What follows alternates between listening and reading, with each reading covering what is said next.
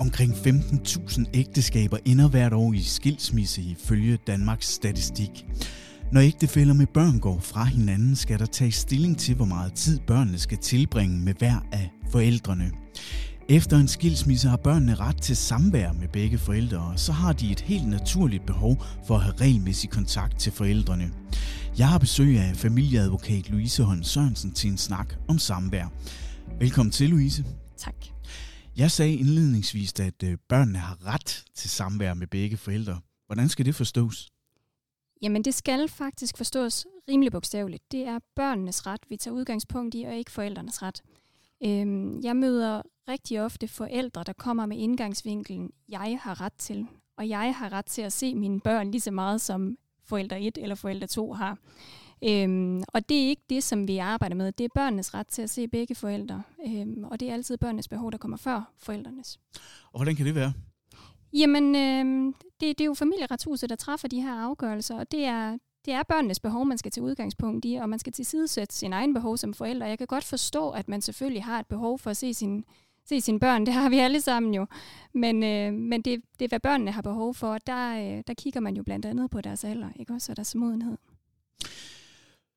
Du har jo mange sager, hvor der er uenighed om øh, netop det her samvær. Hvad, hvor er det typisk, at de her uenigheder de opstår? Jamen, øh, der er rigtig mange variationer af konflikter omkring samvær. Hvis jeg skal lave en højdescore i forhold til konflikten omkring samvær, så er det typisk selve samværsordningen.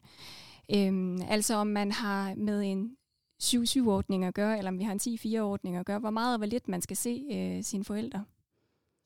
Så, så det er der, at øh, konflikten den opstår?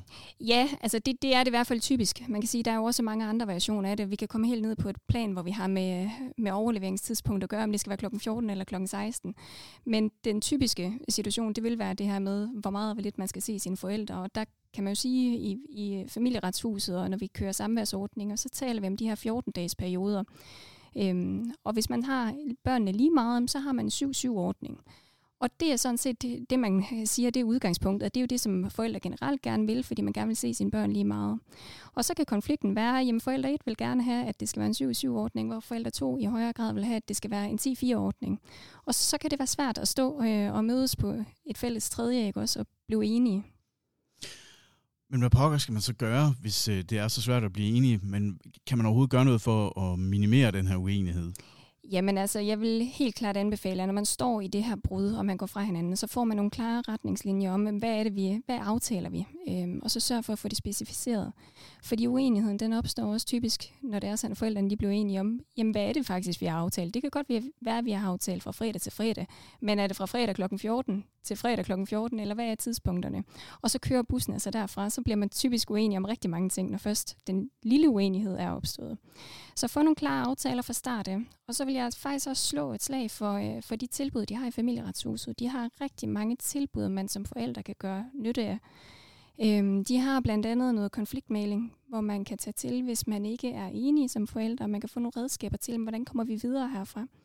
Så har de også noget børnesagkyndig, børnesagkyndig rådgivning, hvis det er sådan, at man har behov for ligesom at kunne øh, sætte sig i børnested, få hjælp til at forstå børnenes situation, om hvordan de reagerer, og hvad de har behov for i forbindelse med sådan en brud her. Øhm, og så har de også nogle samarbejdskurser, hvis man er der, hvor man slet ikke kan samarbejde, så man kan få nogle redskaber til, hvordan, øh, hvordan lærer vi at samarbejde, hvordan kommunikerer, kommunikerer vi, og hvordan gør man det på en mest hensigtsmæssig måde, for de ting, de kan også misforstås, når man, når man skriver, ringer sammen.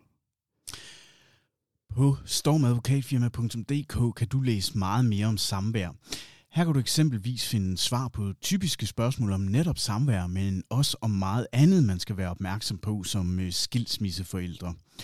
Du er altid velkommen til at kontakte Louise, hvis du er havnet i en situation, hvor det er svært at blive enige om samværet. Hendes kontaktinformationer finder du også på hjemmesiden. Du har lyttet til Storm i Ørerne. Mit navn er Lars Lyngdal.